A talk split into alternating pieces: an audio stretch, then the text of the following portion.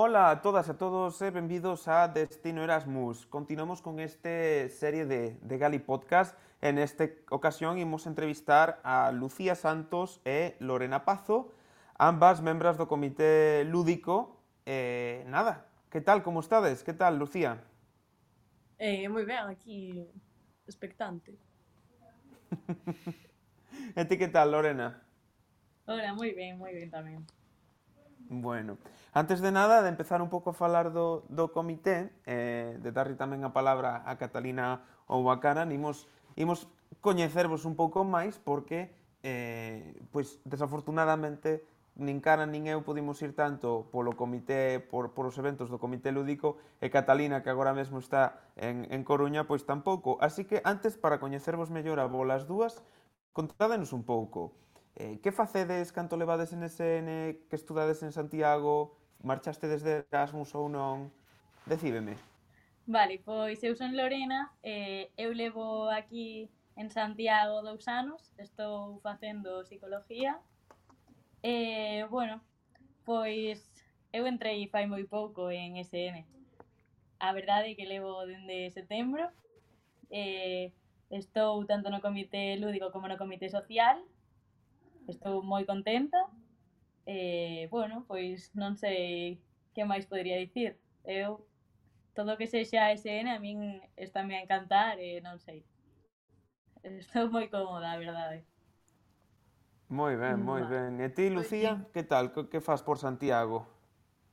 Eu estou estudiando, entre comillas, educación primaria, porque non lle fago moito caso eh, levo dous anos en, en Santiago, eh, entrei en SN o ano pasado, só que, bueno, o ano pasado por tema Covid non se fixo moito, non, non existía sequera lúdico, entón estaba de primeiras en deportes e cultural, despois de repente estaba en comunicación e agora deixei comunicación outra vez para volver a deportes e xa desde un principio de curso empecé fuerte con lúdico. Cambias más ciudadanos, eh? Sí. Hai que recorrer todo. Bueno, bueno, sodes a, sodes a as dúas noviñas porque dous anos en Santiago, entón non marchaste desde de Erasmus, entón tedes que un pouco estades vivindo o vosso Erasmus xa dentro de, de Santiago, por, podería dicirse así, non? Pero eso, que se vos podo dar un consello que non vos quite ir de Erasmus porque algo que lle recomendamos a todo mundo e logo podedes vir e facer un episodio do podcast. Pero bueno, imos entón, despois de, de coñecervos, a falar un pouco do, do comité lúdico. Ademais, eh, que estades noutros comités ou estivestedes como, como é o caso de Lucía, que facedes no comité lúdico para a xente que non, que non o coñece tanto? Pois organizamos festas co fin de que os estudantes ao principio, cando non teñen o amado, nin teñen moita relación entre eles e así, pois iso, a, o noso carón, obviamente, estamos nós sempre nesas festas, porque hai que darlle esa benvida, pois... Da mellor maneira. Claro. Eh, hai que ensinarlles como se fan aquí as cousas. entón, pois... Pois, nada. Eh, eh, organizamos festas, moitas delas son temáticas, outras, pois, obviamente nos nos adaptamos a, ao que pensamos que eles demandan. Eh, bueno, un pouco iso. Bueno, entón, imos dicir que ensinadeslles os Erasmus como pasarso ben, porque a romper a romper un pouco un pouco o xeo. Eh, e así que que, que tipo de festas or, organizades son son semellantes a as que, bueno, ti cando sabes cos teus amigos en Santiago ou outro tipo de festas, outro tipo de dinámicas, que se estira máis? A ver, hai como dúas partes. Primeiro hai as par a parte de festas temáticas tipo fixose festa de dos anos 80, eh, Fluor Party, Casino Party, festas así un pouco máis globales, non tanto que teñen relación con Santiago nin con Galicia. Pero despois, por exemplo, a semana pasada fixemos unha queimada que xa ten que ver máis pois, coa nosa cultura, ou tamén o tapas tour, que é algo que lles gusta moito, porque se leva, levase bastante aquí en España. Entón, hai como esas dúas partes. As festas temáticas que poderías facer noutro sitio, só que nunha, cun ambiente Erasmus, que é bastante guai, e as festas un pouco adicadas tamén a ensinarlles a cultura. E como, como diríades que, que, que o, o público Erasmus saindo de festa? Máis cortados que, que nós os galegos en Santiago ou dese, o sea, soltanse a melena. Vexo sonrisas un pouco máis. Vexo sonrisas xa, eh? Sorrisos en, en, na oficina de Santiago. A ver, eh, desmelenanse bastante, pero como nós tamén, creo.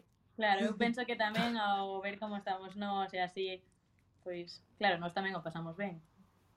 Entón, creo que hai, por, por como narrades, creo que hai unha competitividade entre eh, ver quen pon o nivel máis alto, se os Erasmus ou os, bueno, ou os voluntarios.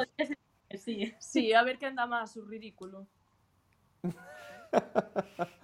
bueno, este podcast podería ser casi como, como falar do desfase das festas con eufemismos, así que gustame esta tónica, imos continuar con ela. como, como sería, eh, entón, eh, para unha persoa que, que está, porque entendo que, que dentro do comité, pois, ao final, sair de festa, eh, estar eh, toda a noite con alguén, ou, ou máis da noite, ou coidar de alguén que, que non controlase tal, pois, únevos bastante, pero eso fai tamén que sexades un, unha piña bastante, bastante, bueno, pois, estade, esteades bastante unidos. Como é para unha persoa que entra nova no comité lúdico? Como son os, os que nos chamamos os newbies, os novos voluntarios? Pois nós, por exemplo, bueno, eu falo dende a miña opinión, porque entrei, bueno, entrei a vez que Lucía no comité lúdico, pero ela xa estaba de antes en SN. Eu, por exemplo, cando entrei, éramos bastante poucos eh, no comité lúdico, un da primeira tanda, entón, pois éramos un sete ou así. E chegou un momento que fomos 30 newbies. Carai. Entón, claro, eh, todo o mundo eh, se viña a festas ou así, pois entre nós había moi bo rollo, entón pois decidían que querían estar no comité lúdico, entre nós apoiábamos nos un montón e tamén era un comité con moita carga de traballo e pois así ao ser máis podíamos repartirnos mellor e tal, pero bueno, eh, que si eu penso que é o comité onde máis onde máis xente hai. Eh, antes de, de entrar no SEO, porque queremos o salseo, queremos as anécdotas, eh, tamén quero preguntarvos onde facedes estas festas en Santiago? En locais? E esos locais, como, como, como aceptan os Erasmus? O sea, piden vos despois que volvades ou pouco chafaos cando, cando ides? A ver, en principio cos locales que estuvamos colaborando, sí que, a ver, non hai que che digan, boa, volvede por favor", porque son sitios en general que xa teñen eh xente de por sí, clientela de por sí, sin necesidade de que nos vayamos. Entonces, normalmente intentamos pois deixar deixalos cun, cunha boa imagen de nós, sabes, non destrozarlle o local e esas cousas. Entonces, oh, intentamos quedar ben co sitio. Pero intentades eh, o conseguides? Sí. Eu penso que sí. sí.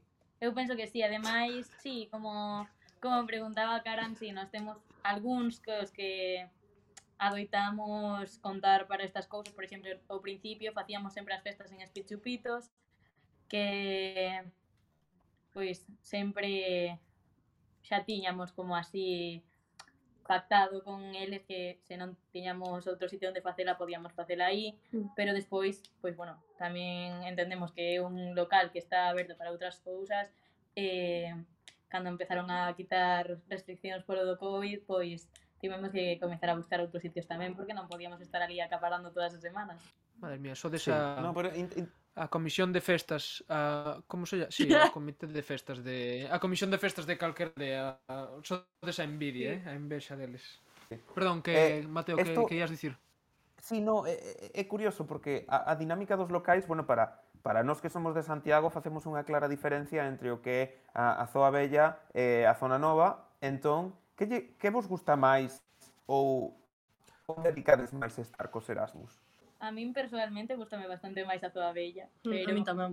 Pero habitamos facer máis cousas na, na nova, porque tamén pois, por exemplo, agora intentamos conseguir algo para a zona bella e así, pero era moito máis caro os Erasmus a, a estas alturas do cuatrimestre non, non están pola labor de gastar moito diñeiro nestas cousas, e, por exemplo, ao principio sí, e eh, poderías vender unha entrada de 15 euros, como tiñamos pensado, con barra libre, así, pero é que agora non, non van a ir porque despois terían que pagar a entrada da cena, agora e iso xa teñen un grupo de amigos que xa fixeron tanto nas nosas festas como eles pola súa conta, entón pois tamén é bastante máis complicado pero bueno, a min gustame máis a zona mm. bella.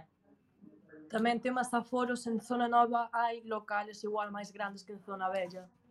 Entonces, a hora de, de querer conseguir locales que nos permitan traer a máis Erasmus, sí que as facilidades están no centro. Este tema dos aforos que, que contas é interesante porque, bueno, quitando o tema do COVID aparte, que, que bueno, esperemos que se dilúa co tempo e podamos volver a ir, eh, bueno, en plan destroyer ou estando apiñados en Tarasca. Canta xente movedes? Canta xente movedes? 48 anos. Destroyer, perdón, seguide, seguide. Bueno, quitando eh, este tema interesante, porque o que diz dos aforos, eso, quitando o COVID aparte, que esperemos que se dilúa pronto e podamos volver a ir, bueno, pois, pois eh, a reventar como antes, estando todos apiñados en, en Tarasca. Eh, canta xente movedes en, no comité lúdico? Cantos Erasmus ustedes así por evento? A ver, eh, é eh, que isto foi un pouco montaña rusa. Ao principio, eh, claro, o aforo era bastante máis pequeno que agora polo tema das restriccións. entonces igual, eh, norm o no normal da aforo era 45. Eh, igual, se abrésemos aforo e eh, a todo o mundo, igual chegábamos ás 100 personas, porque os Erasmus viñan con ganas de, de festa e incluso algúns que chegaban á porta sabendo que non cubriran formulario, que non pagaran nada, e tenéis un, tenéis un sitio. Entonces, eh, sí, había, había foro do 45 e agora, claro, van disminuindo xa as actividades porque é Navidad, os Erasmus marchan, xa non hai cartos. Entonces, igual poderíamos controlar 400, 300 personas con dificultades, pero poderíase manexar. Claro.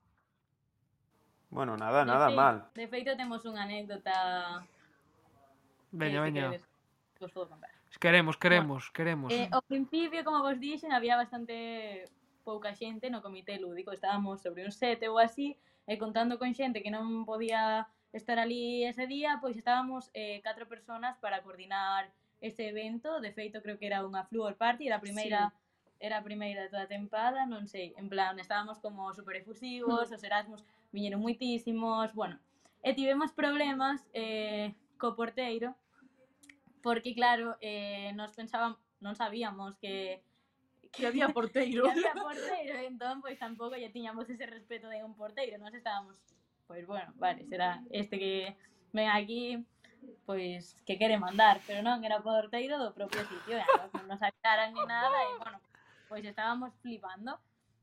Claro, eh, comentábamos yo o local e tal, e para a siguiente vez, para a siguiente festa, a semana seguinte, eh, a Lucía un, un contador de persoas e a min un sello para poñerlle a todas as persoas que iban pasando e Lucía tiña que ir contando e se nos pasábamos, claro, a responsabilidade xa era a nosa. Sí. Estábamos ali de porteiras nos. Pero era moi gracioso porque tiñas que ir parando a xente e apuntarle co, co couso que facía tic como se os foras a apuntar cunha pistola. Claro. E a xente quedaba en plan, pero ti, ti que vas a ser porteira? Non tiña respeto ningún. Claro, non. A xente pasaba... É como, é como fixeste para como fixestedes para que vos tiveran, para que vos colleran o respeto? É que claro, nós somos moi pequenas, somos baixas as dúas. E claro, entraban algúns Erasmus, algunhas persoas que xa, xa estaban aquí facendo prácticas e así, eh, mirabannos en plan... Pero estos, re, son... estos rinocuajes, estos bebés pasan para No, tedes eh. que facer isto, senón non podes pasar, pero nós todas chulas. Na, eso é impoñerte levantar a voz e sacar o carácter. Foi nos ben, eh, sí. foi nos ben. Sí. Bueno, pero en, en xeral, cos Erasmus portanse ben nas festas ou hai que intervir de vez en cando? A ver, Pero é como calquera persona, xente con alcohol...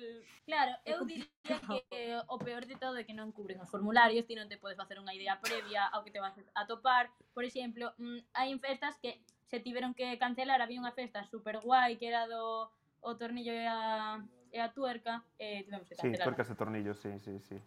Porque non se apuntaban Erasmus, vin que xa non teñen diñeiro, tal, cuadraba xusto con cos viaxes e tes que poñerte na cabeza dos Erasmus e pensar eh, eu iría, eu non iría, tal. É complicado. Hostia, Mateo, ti recordas hai un par de anos cando reventou a cabeza un en Speed ou, ou, ou a nariz ou algo así que caera de algún lado? Eso, eso sí, sí, lembrome. Eh, foi xusto antes do antes de que empezara o COVID en en xaneiro, en xaneiro do 20 un chico de Gales, sí, sí, fijo foi en xaneiro ou en febreiro do 20. sí, sí. Nos, nos montábamos en Speed unha mesa de, para facer o beer pong, e claro, eh, esta mesa eh, despois de partidas e partidas, pois sí, sí, é que, é que esa mesa tamén ten historia, se queres. Eh, fomos a Leroy Merlin a comprar uns taboleiros. Esta, esta bueno, manchada de sangue, mesa... podría decir.